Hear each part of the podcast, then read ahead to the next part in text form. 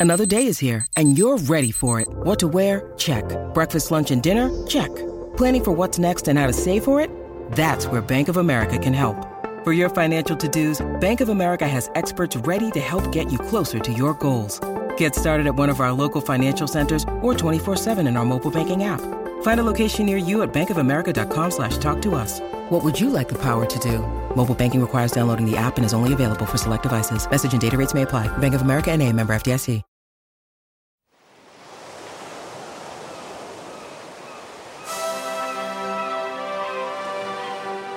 Hello and welcome to Footballistically Arsenal. I am Boyd Hilton.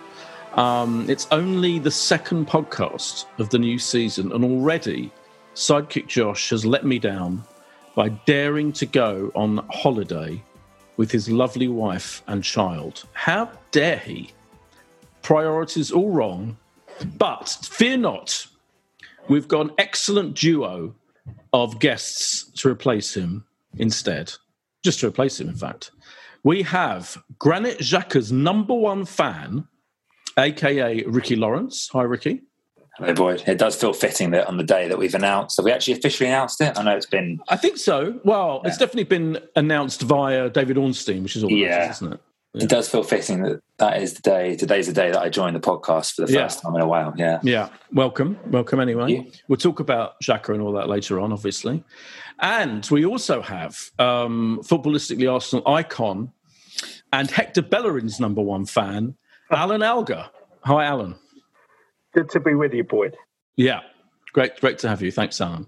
Um, before we get out into the nitty gritty of the current Arsenal situation, following our ignominious um, first game of the season against Brentford, I have to say that um, one of the joys of that Brentford game actually was to see that crowd.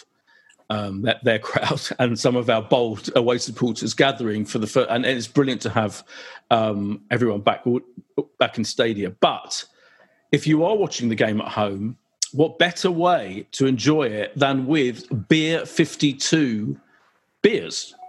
So when you're watching from the comfort of your home, they are offering eight craft beers sourced and curated from the best breweries on the planet for free.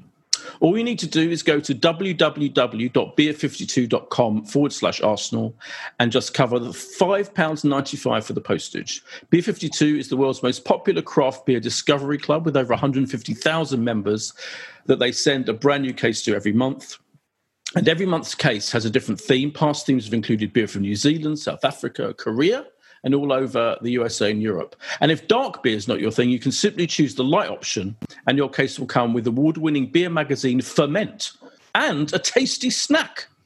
Don't worry though, if you do change your mind, you can pause or cancel your account at any time. So that's beer52.com forward slash Arsenal, beer52, the figures.com forward slash Arsenal to get your first case of eight beers for a mere £5.95. Extraordinary scenes. Anyway, I think we probably were all, I believe. Unless Alan, you didn't go to the match on Friday, did you, Brentford? I didn't. No, I wasn't there. No, so we're all, I guess, watching from the comfort of our own. I was, I was there, boy. You were there, oh, Ricky. Oh, well done, there. Ricky. Ah, oh, staunch, yeah. staunch away fan. Yeah. What the atmosphere look, was looked absolutely extraordinary. Um, sounded extraordinary. Yeah, I mean, it's almost difficult. I feel like maybe because I mean, I went, I was lucky enough to go to, um, well, I actually went to the um, the final of the Euros. Um, but other than that, obviously, having not gone to football match for so long, it was almost difficult to com- having anything to compare it to. But I mean, for the I mean, it was just like polar opposites. The Brentford fans were just delirious, and the Arsenal fan. I actually, a couple of people are, have asked me if it was like toxic, but it wasn't. Not where I was. It was sort of just. It was unfortunately, it was more just accepting of this is where resigned. Resigned. It was a bit. It was a bit. I mean, not you know, no one obviously. Well, you wouldn't expect us, or at least hope that we wouldn't lose to Brentford, but there was definitely a different feeling to that game being there on Friday night rather than games where you've gone with, you know, I don't know, places like Everton or, you know, um, Newcastle, West Brom, whatever, and been like, and we've lost there, and you think, okay, fine, that then the atmosphere has been a lot worse than it was on Friday, in my opinion, anyway. It depends on obviously where you're sitting, but it wasn't, it wasn't too, uh, it wasn't too bad considering we were losing at home uh, sorry, losing at, at, a newly promoted side. Mm. That's interesting. Yeah, maybe, maybe Alan. Um, we've all. I, I offer this possibility that we've all gone massively over the top Arsenal fans, as as as we often do, as all football fans do, I guess, but particularly Arsenal fans in this era, because I mean, it was a terrible defeat, and I saw like Paul Merson, for example, on Sky was like, you know, this is one of the worst things I've ever seen. I'm paraphrasing, um, and a lot of people were really, really scathingly furious about the whole thing. But in the cold light of day, when suddenly your two first choice strikers aren't available, and we'll get to that issue why they weren't available. Um, so you have to play Balogun up front for the first time ever in the Premier League and uh, Martinelli's coming back just from the Olympics and obviously hasn't been training much. And you haven't got your first choice midfield dynamo who's injured for a few weeks, and etc. etc. Um, and you're playing this a team that you know are desperate, desperate. This is like a cup final for them wasn't it? You know, on their for their first game in the Premier League ever, etc. Is it? Are we being too harsh when saying it's a it was a disastrous performance, or do you think it was a disastrous performance? Um, I mean, I, I often think that there are too many overreactions to individual results, and that you can only really make real judgments on groups of games. And you know, I've, I've said that plenty of times before. Um, yeah, I think there were a few over reactions. I think a few people went over the top, but you know, on one hand, the positive side could be that I think it was 20 odd shots, um, 65% possession. And, you know, there are a few little things you can attach to that. And, and, and also, you know, the main thing that I think has almost narrated Arteta's time at Arsenal in that he has been really unfortunate with luck including a lot of refereeing decisions. And you could argue that foul on Leno for goal number two, ball out for goal number one, and I'm absolutely convinced it was, and the penalty shout that we had. To add all those in a basket, and you say, well, let's not get too despondent about it because it could have gone the other way. But you look at the stats of teams coming into the division and their first game, and you know, I think it's it's three in the last eight years have won their first game, and we've just you know become that third. Um, that's a shocking stat in, in in that respect. In that most teams come into this division and they find it tough from the off, and that's the day to catch them. And despite all the positivity about their stadium and the fact that you know there was a great story around them being back in the Premier League they were Brentford. And I know from from working in the betting industry that they have a fantastic uh, owner who is involved in the betting industry, and his whole uh, ethos behind the club is is is you know analytics, proper scouting, and things like that. And I think actually we might have underestimated them. So there's another factor there, and then there's other little factors that all fall upon us as a club and as a setup and as an as a, a coaching team and as a squad and those kind of things you can't get past even if you want to balance the the positives and negatives of one individual game. Yeah.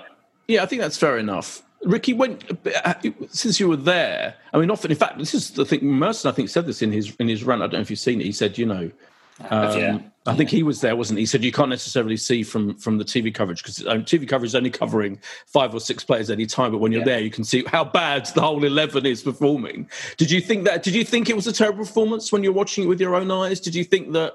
I mean, did you you know up front we were weak and we had it was it's right. Uh, uh, so as as Alan says, we had these 22 shots which is the most shots we've had under this manager. But weirdly, they were all completely terrible shots, weren't they? So it was like it completely cancels out that stat. Did it feel that way to you?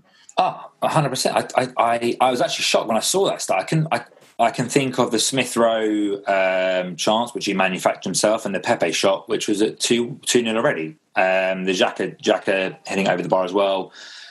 Um, I I thought we were absolutely terrible from from start to finish. One of my friends said, "Oh, you know, we um, you know we we had a good period in the second half. We were playing against they weren't they they, they went up through the playoffs. It's not like they stormed the championship.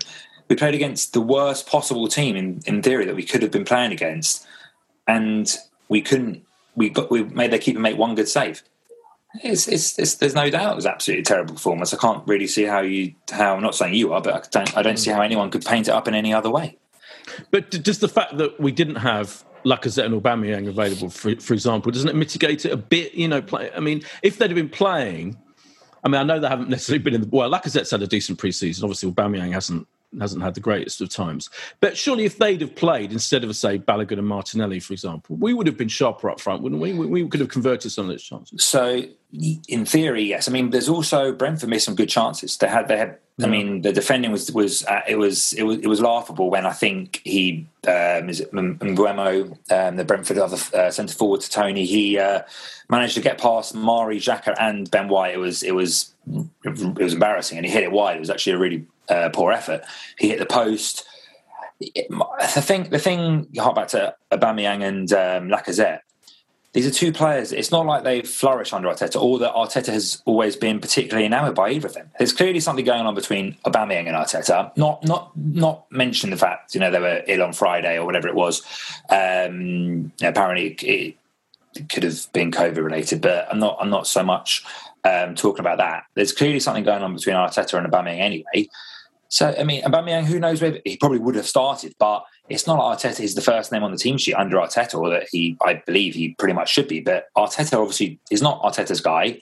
Lacazette, who knows? So, yeah, they would have started. We would have been better with them.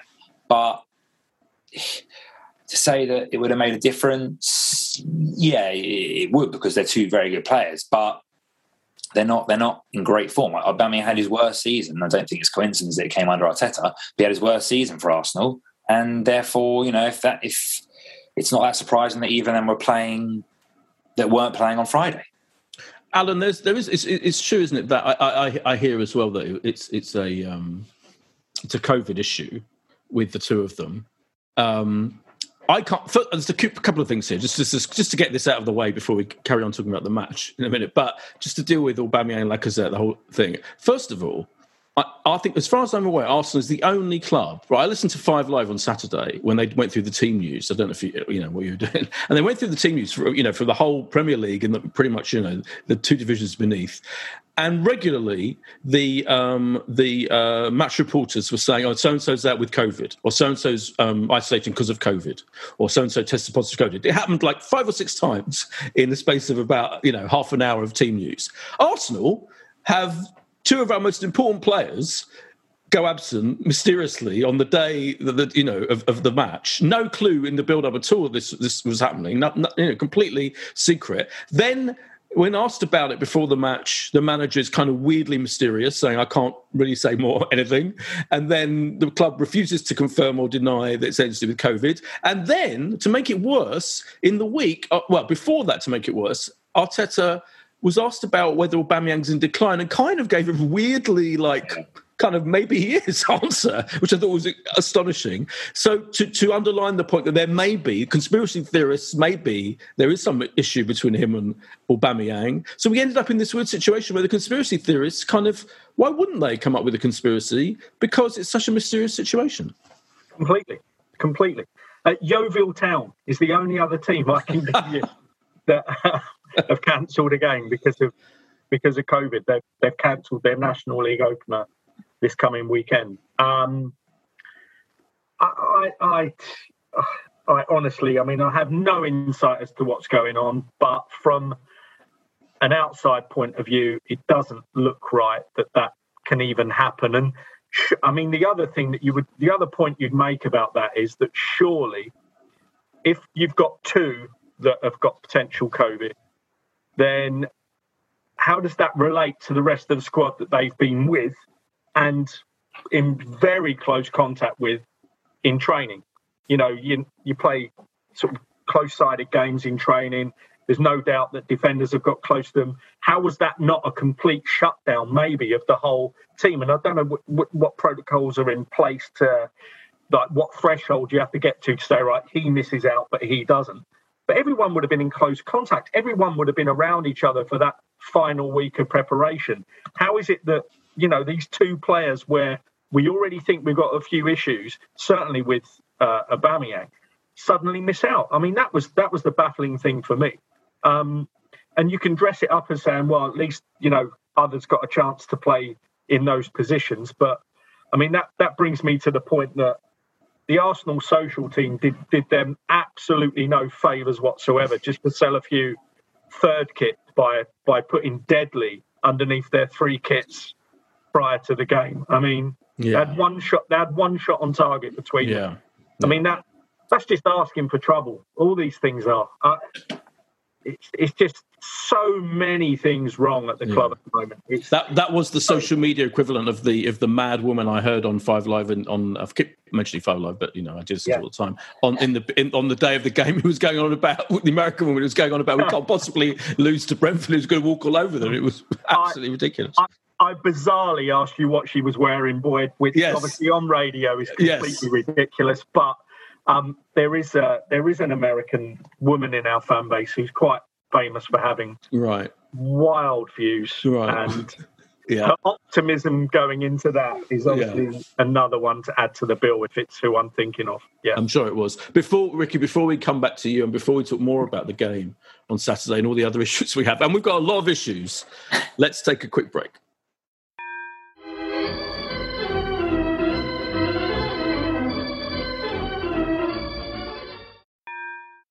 And we're back from the break. Um, uh, Ricky, you were about to say something before I cruelly cut you off. No, no, no. Well, you mentioned um, the Arteta comments on Aubameyang. Oh, yeah. And it, it, is, it is baffling. I think, I think the way I see it is if we were having this conversation maybe in April or May of last year, and you would say there's clearly, I believe anyway, a, a clash between captain and manager. And to be honest, in my opinion, still probably behind Saka now, um, star player and, and manager.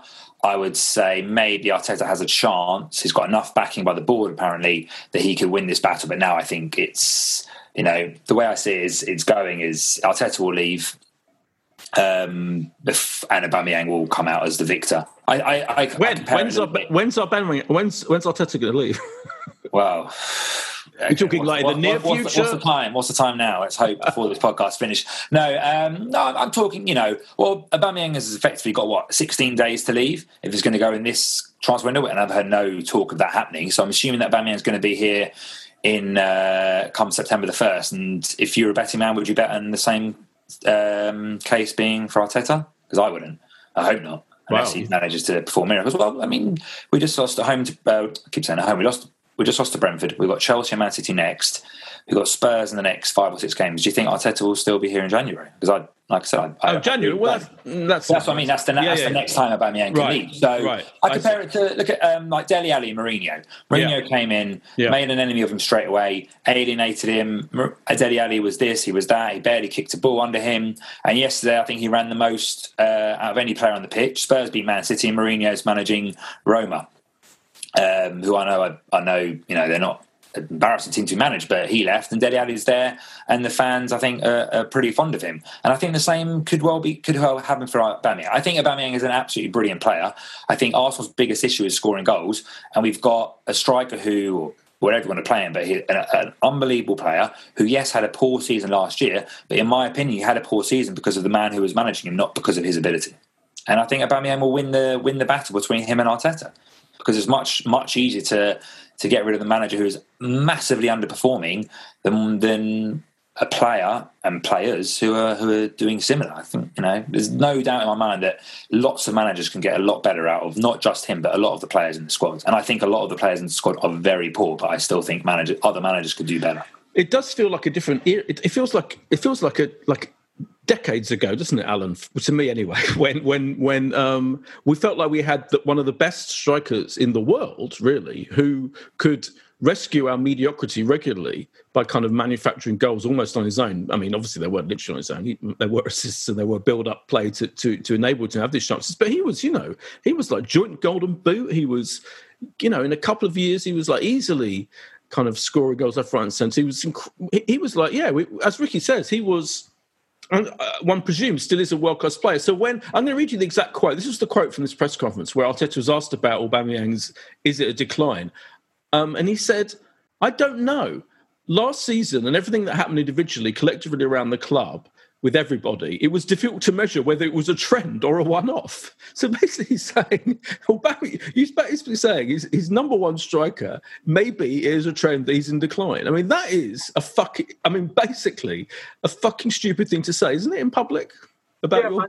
and and it's almost like everyone's been a little bit too simplistic with his drop off in form, saying, "I'm pretty sure you know because he's out he's out wide and he's being used on the left wing." And no, you're, you're dead right, Boyd. You're you're you've remembered it right in that he was he was being effective from both positions, and he was a top striker, and he was getting us out of trouble, and he was scoring goals on a regular basis. And as you said, you know, he came close to well, he golden boot one year and then missed it by one goal um, following after that. So that, yeah, there's absolutely no doubt, as Ricky has already said, that he is a top player that's capable of performing in this division. And when you start ticking those off, and there- aren't that many in the squad, but there's certainly at least a few. When you start ticking those off, it suddenly points at the person that's trying to get the best out of them. And that that's the fear for Arteta. That's that's the huge fear for him in that and and you talk about his quotes. I mean, his quotes are bizarre a lot of the time. I think he has a weird. Uh, someone said someone said the other day, and I, I actually sort of tried to work it out. Someone said last night, and obviously Man City had already lost during the day, but someone tweeted, "Pep and Arteta are cut from exactly the same cloth, and they try to be too clever with their football management. The only difference that propels Pep is that he's got better players to get him out of that overthinking and trouble. And you, you almost start to think then and say, I wonder if, you know, Pep was in charge of these, would they be the same? And, you know, he's overthinking of the Champions League. Is it a method? Is it is it an actual management style that Arteta's picked up on as well? But Arteta's got to do it with Arsenal and Pep's got to do it with City, and that's why it's different. But actually, they're exactly the same. And and people were saying that in the in the positive times, they were saying, "Oh, you know, we've got we've got Pep Mark Two here, and you know, this is going to be great for us." But I, think it's well worth exploring that that Arteta is someone that just overcomplicates it. You can see it in his you can see it in his answers to his questions, his pre, you know his press his press conferences, his management, his micromanagement that I've mentioned so many times, and none of that does him any favors. And and one of the biggest things coming out of this game was that we're being talked about as such a small club now because people were saying that the the, the Chelsea and City games, the upcoming games that Ricky mentioned earlier, they're almost saying, "Oh, th- these are a bit of a freebie for Yeah. Arteta and Arsenal because." No one's expecting them to get any points, and wouldn't it be wonderful if you know one of them was a draw? And that that you can't be in that space as a big club because it's small club talk, and it all rests on Arteta. And as soon as we go down that route, you, you, he's got no chance of coming out away from it in a positive light.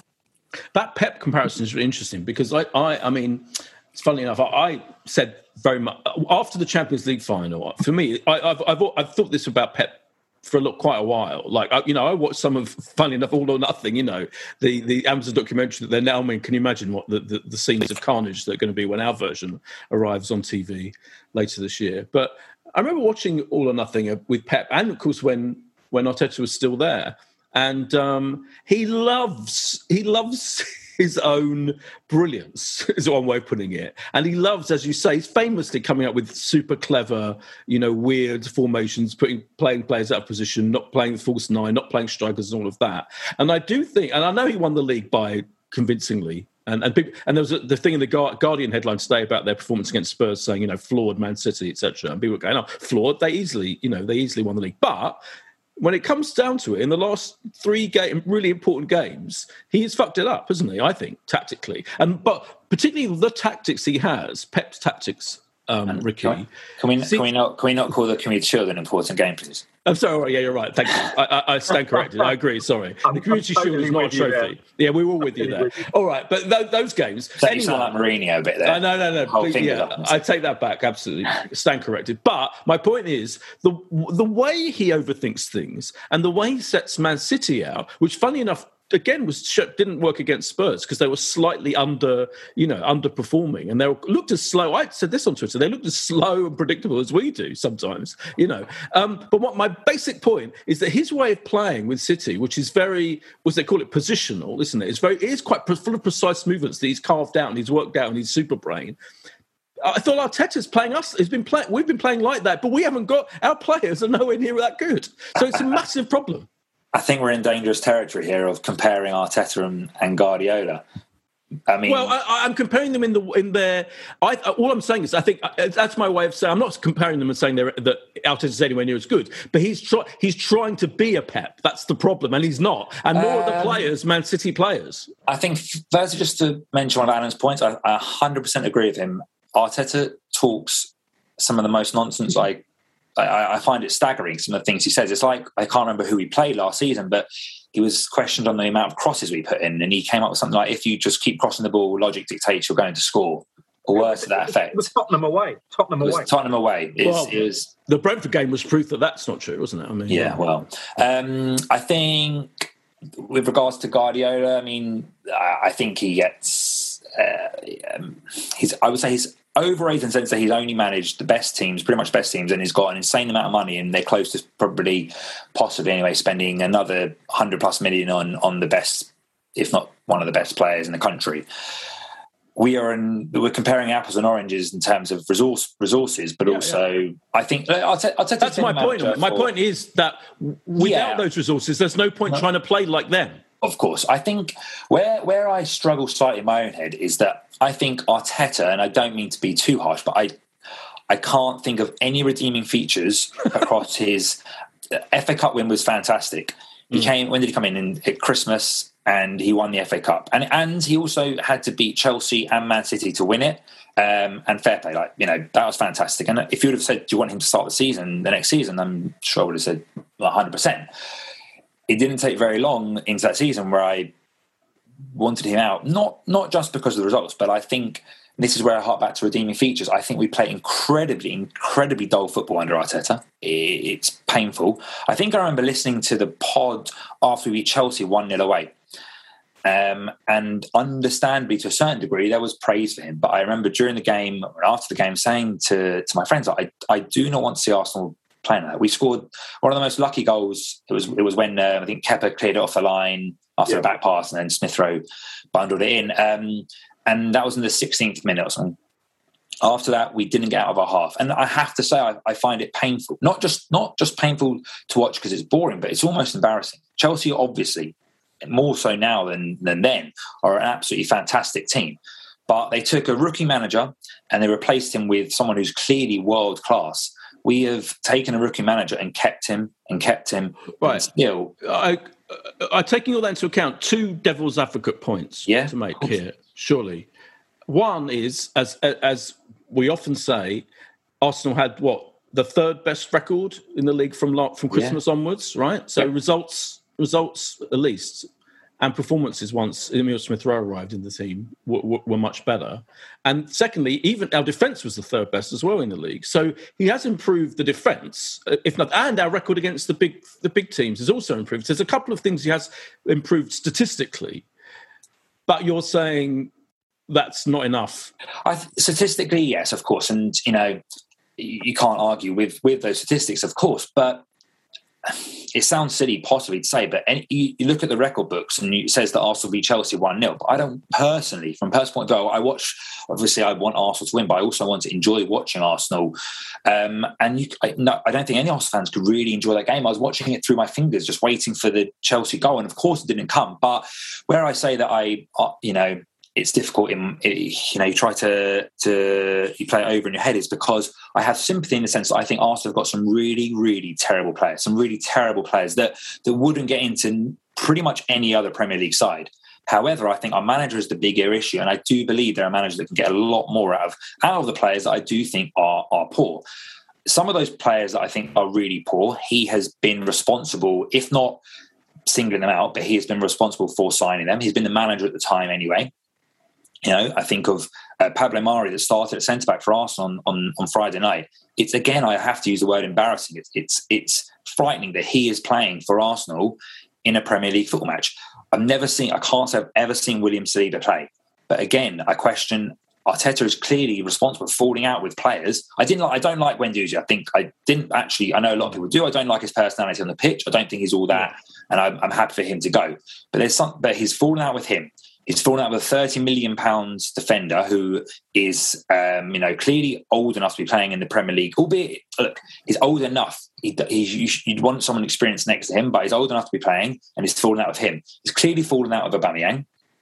These are players that could be playing for Arsenal under a different manager, but our manager, who again I don't think is all that at all, is responsible for the for, for these players for not playing or not not Mm. We're doing so badly, but there are players that are signed up to Arsenal who aren't playing or are falling out of our manager, and they're on loan or, or going to be released.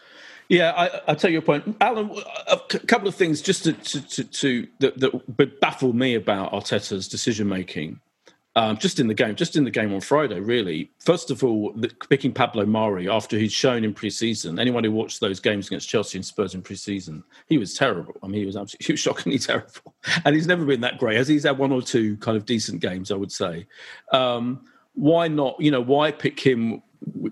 I don't know why he's picking him. Um, there are other options. We've got other options at centre back. Rob Holding, you know, did I mean? I'm not saying I'm not Rob Holding's biggest fan, but for me, he's more reliable than Pablo Mari.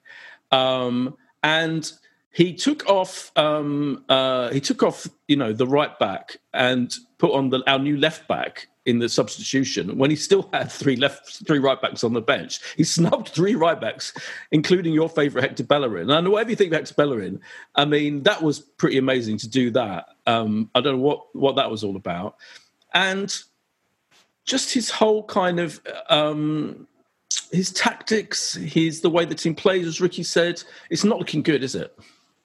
It's not. Uh, you, you, nearly sidetracked it that into the subject of Hector Bellerin, and uh, you know, yeah. I, want to, I, want to, cover that elsewhere. Yeah, yeah.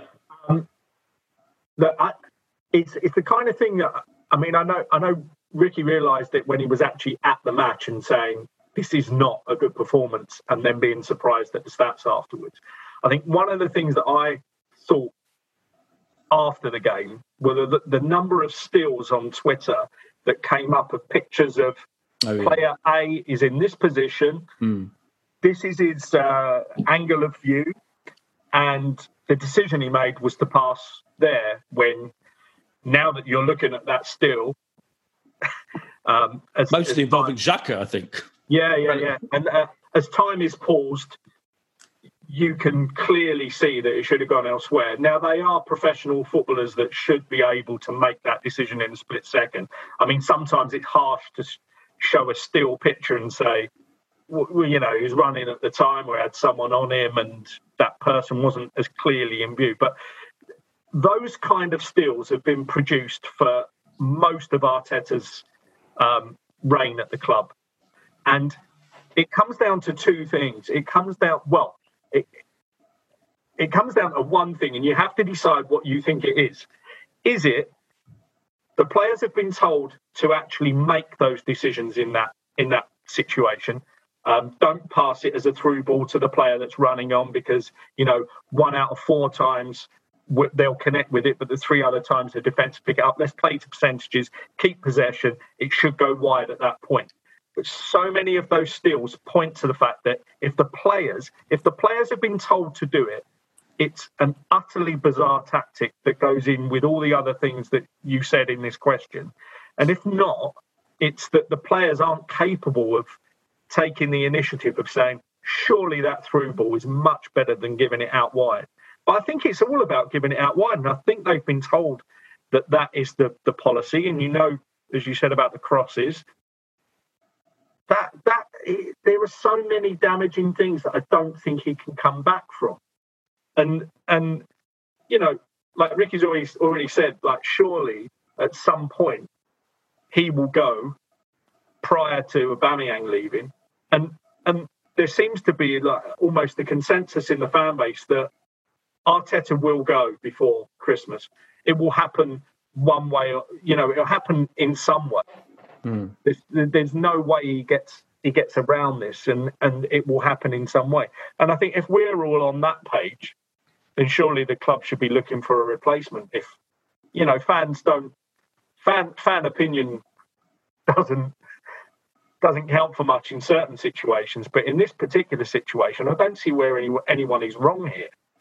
I yeah, really so people are going to say it's only the first game of the season, aren't they? Right, but it's the first it's the first game of the season in a, in a, in a fixtures where we know, as Ricky's mentioned, with the next two games. I mean, and, and we've all mentioned, you know, we regard as ex- games that we're almost certainly going to lose. Well, you know, I do. Yeah. Right, I mean, right Merson, you, you, mentioned Merson's quote. Yeah. He, he is known for talking. I mean, I think he's a club legend. He's my he was my favourite player yeah, during, yeah. during the time he Same, was yeah. club. And uh, I, I know what you're going to say. Yeah, he yeah. does talk a little bit. I, I know he does talk nonsense. Yeah, I know. The, but the one thing he got right in this this particular rant was the attitude of the players and the way that we approach the game, and and that's on one person as well. And and mm. I, I know some people say, well, it's only your first game, but when you add up all the things in that only, it's Brentford. It's you know, as we said earlier, they came up via the playoffs.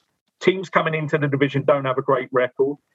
Um, and we approached it like, oh, well, it's only Brentford. And, and, and those points, I think, were, were stronger than what Merson said about the, the, the other side of it, like the individual player criticism. But, but and also, but the, my, my point that, that I was trying to make is that it's only the first game of the season, but all the issues have been going on for months and months and months. Yeah. Pretty much, you know, from the back, you know, even through our good period of results, the way, uh, uh the way we play, the predictable way we play in this slow, meticulous, methodical thing. Like we're trying to remember. It's almost like for me, like watching us is like the players are trying to remember what the manager wanted them to do in training, and it takes so long to get to that point of a move that we all worked out in training. That by which time the opposition team was completely happy to watch us try and play this thing in front of their defence. Maybe, maybe, that's why. Maybe that's why he's constantly shouting at them. Yeah, I think it is why he's constantly shouting yeah. at them, and it leaves no room for improvisation, as you say. And we're scared. I the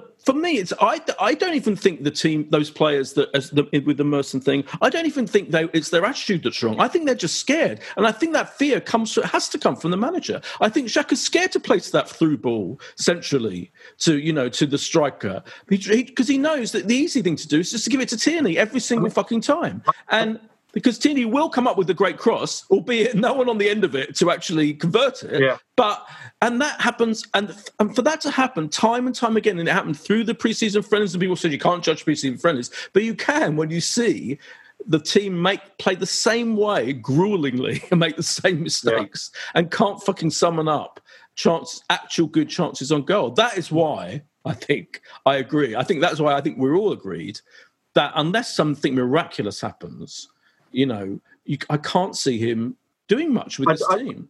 I, I don't know the validity of the source of this, but there were there were a few things floating around saying that certain players aren't that enamoured with the way that he he coaches them, and and you know, you'll get that everywhere because you know certain clubs, even when they're doing well, there'll be four or five people left out of the team that might be making sounds behind the scenes. But this seems like it doesn't seem like that. It doesn't seem like disgruntled players. The quotes, and however they've been leaked and whether they're true or not, the quotes do seem to be, you know, more targeted yeah. than that, and they yeah. seem to be because of this and given a very valid reason that it's it's micromanaged. It's um, you know, it's the training sessions aren't. I think one of them was that the training sessions aren't particularly enjoyable and um, no, I thought, yeah, you know, complicated, yeah, boring. It, yeah. my, my, first, my first mention of Arsene Wenger, and it's going to be a positive one. It's going to be a positive one. I always got the vibe, even even in the times where we weren't doing so well under him, that the players bought into training and bought into everything about the club at that point. And you know, uh, pictures from training, open sessions. I mean, you can't you can't uh, you can't sort of decide it on that, but I always thought that the players were sort of up for their work whenever they were training and they, they bought into stuff. And maybe they're not enjoying going to work at the moment. And, you know, mm. you hmm. might have been there in your own personal life. So if that happens, you never want to really be happy about the situation that you're in and uh, mm. and, and getting getting up for work in the morning. Uh, uh, Ricky, let's talk about this Granit Xhaka situation. Um, he's signing a new. They've given him a new contract. He's signing a new contract. Yet, what you know, merely a month ago, maybe he was going to go to Roma. It was clear that he wanted to leave. It's, it's, the Arsenal seemed to be happy for him to leave, and now apparently our entire midfield is back being in his hands again, and he's going to be here for years to come, and we've just got to fucking deal with it. How, what are your thoughts? Yeah, I think the, la- well, the last thing you say is, is the most important part. We just got to we just got to fucking deal with it because I, I I refuse to get my hopes up that he was on the way out because it was it was all too good to be true, and it, that's exactly what it turned out to be.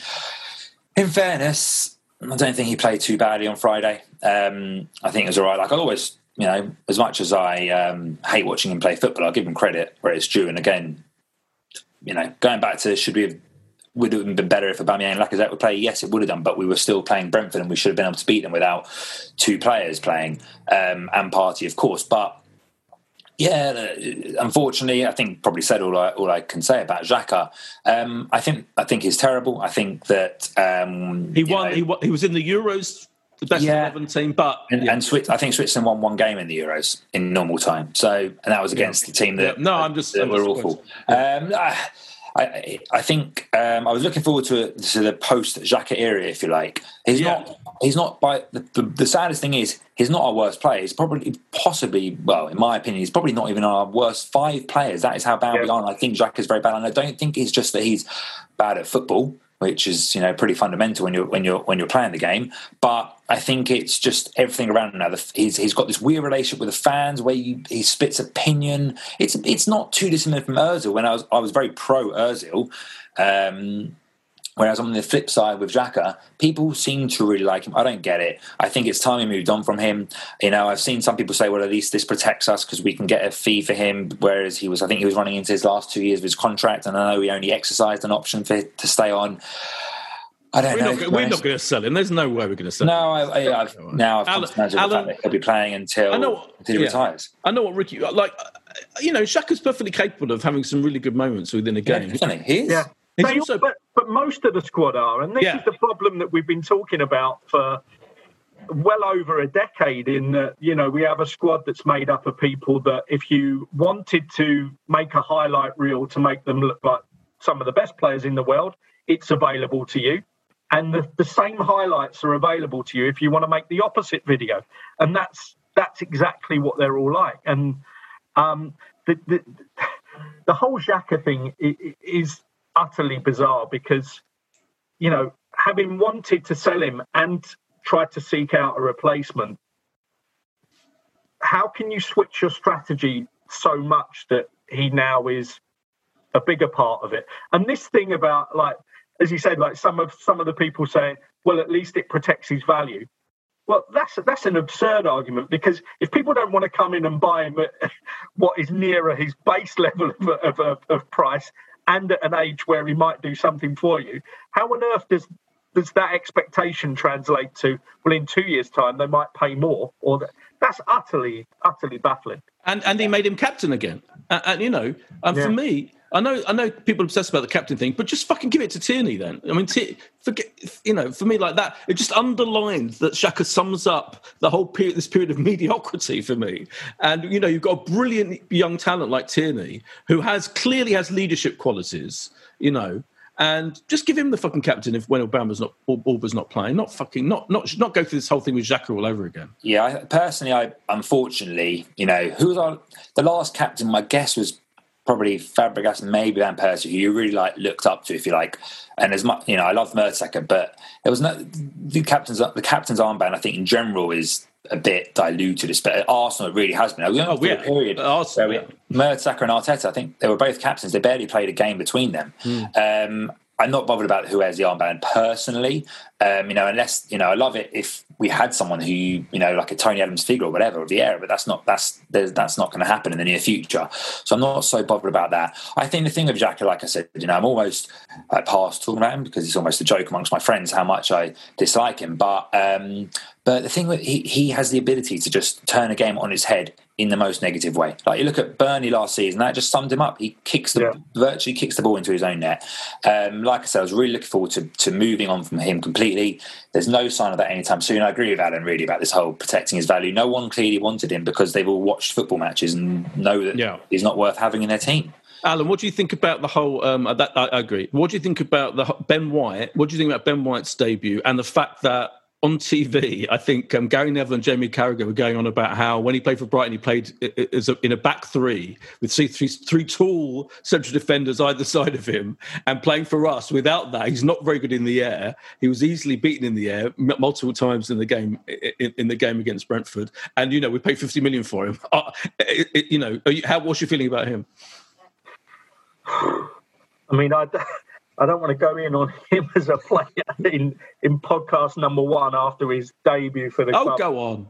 No, no, no, because I, I don't think I don't I don't think it's either fair fair or I don't think I have the right arguments to back it up one way or the other.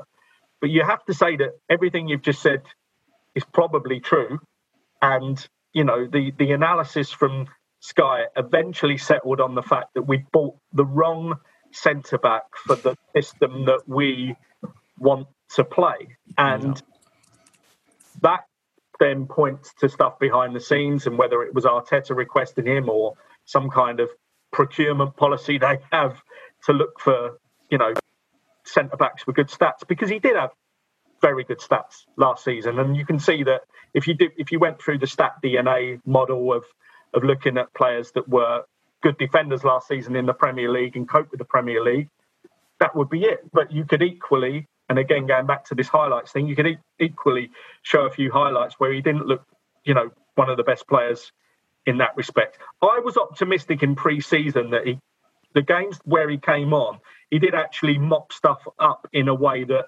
suggested he would be almost um, someone that could cancel out those errors that you know Ricky mentioned with like Burnley last season and things like that with with Xhaka. You know, it'd be someone that would be, you know, diving in late and stopping things like that from happening. But there was no evidence of that at Brentford, and as you say, you know, you can't be bullied, out muscled by any teams in this division, let alone newly promoted ones. And I mean, it's the debut where hopefully he learned a hell of a lot about the way he's going to have to play in this team and the kind of things that occur in our matches that he's probably not used to.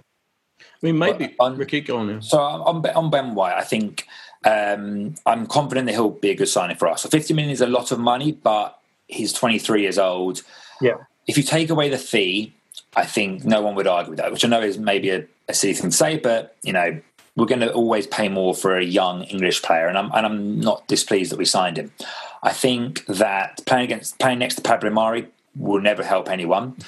um, I I didn't I you know I didn't know that Carragher Neville said that, but it was actually a point I made to the people I was watching the game with is that he did play in a back three with Brighton. He played in a back three with um, I think Adam Webster, who is incredibly tall, and Lewis Dunk, who's known for his heading ability. Ben White lost every header, I think, or it seemed like he lost every header to Ivan Toney, which is no disgrace. But Ben Ben White is not. I think he, I think he, I think he won about three out of seven or eight. I think. It was. Okay, so he's not he's not going to win lots of headers for Arsenal. No. Unfortunately, the way I see Arsenal's defence is that we've spent fifty million pounds on one player, and our defence is worse than it was last season because not a lot of people maybe assigned to this view, but I think David Luiz would still be our best centre back if he signed for the club again tomorrow. He don't get me wrong, David Luiz had his faults, but you can't. I don't believe you can tell me that any centre back at Arsenal right now is better than David Luiz. So I didn't I didn't necessarily disagree with him going because he was again I think 33, 34 years old, and maybe again it was time to move on. But we signed one centre back to replace him when I would have said we needed another centre back anyway, and that centre back is 23 years old. I can't blame him, but he's not as good as David Luiz yet. He will be. He's in a similar mould. He's very good with the ball. But we need another centre back, I think, next to Ben White. We're not going to sign one because we've got another three first teamers in Gabriel, Mari, and Holding, whether you think it should be first teamers or not, and Saliba out on loan. So I don't I don't expect great things from Ben White at the moment because he's he hasn't got a good partner next to him. He's not the finished article, and he's playing I- in a team that I don't think is going to help him. I wonder Yeah, whether. we- we- Go on. So I was just saying, we we you know last season we were, I think we were the least consistent defensively in terms of our lineup. I think it yeah. changed more than any other team in the division. And I know I, I, I imagine Liverpool probably trumped that, but they had their own issues there, didn't they? Yeah, uh, well, I think because their injuries occurred earlier, I think it's still us. Yeah, really? it's us. Yeah, it's us. Yeah, yeah. he That's only he was, yeah. we were only unchanged twice, weren't we? Oh, sorry, we were unchanged yeah. in two games. If you like, there was yeah in the whole season. And you have you have to wonder if it goes back to the points we were discussing earlier about you know Arteta almost being trying to be too injuries aside.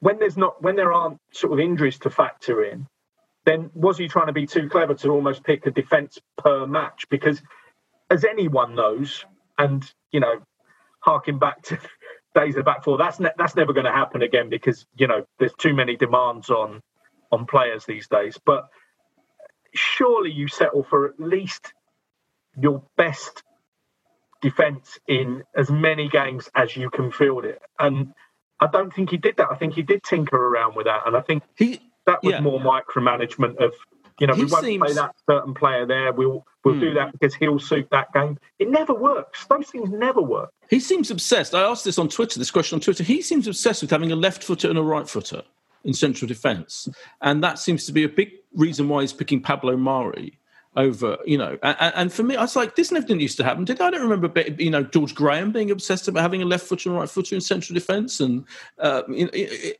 it, people who knew a lot about defences. You know, it's just it seems to be his obsession. I see loads of other teams, you know, Man United constantly playing with two right-footed players, and you know, etc., etc., doing pretty well. You know, uh, what is what's up? I don't get that particular element of his thinking.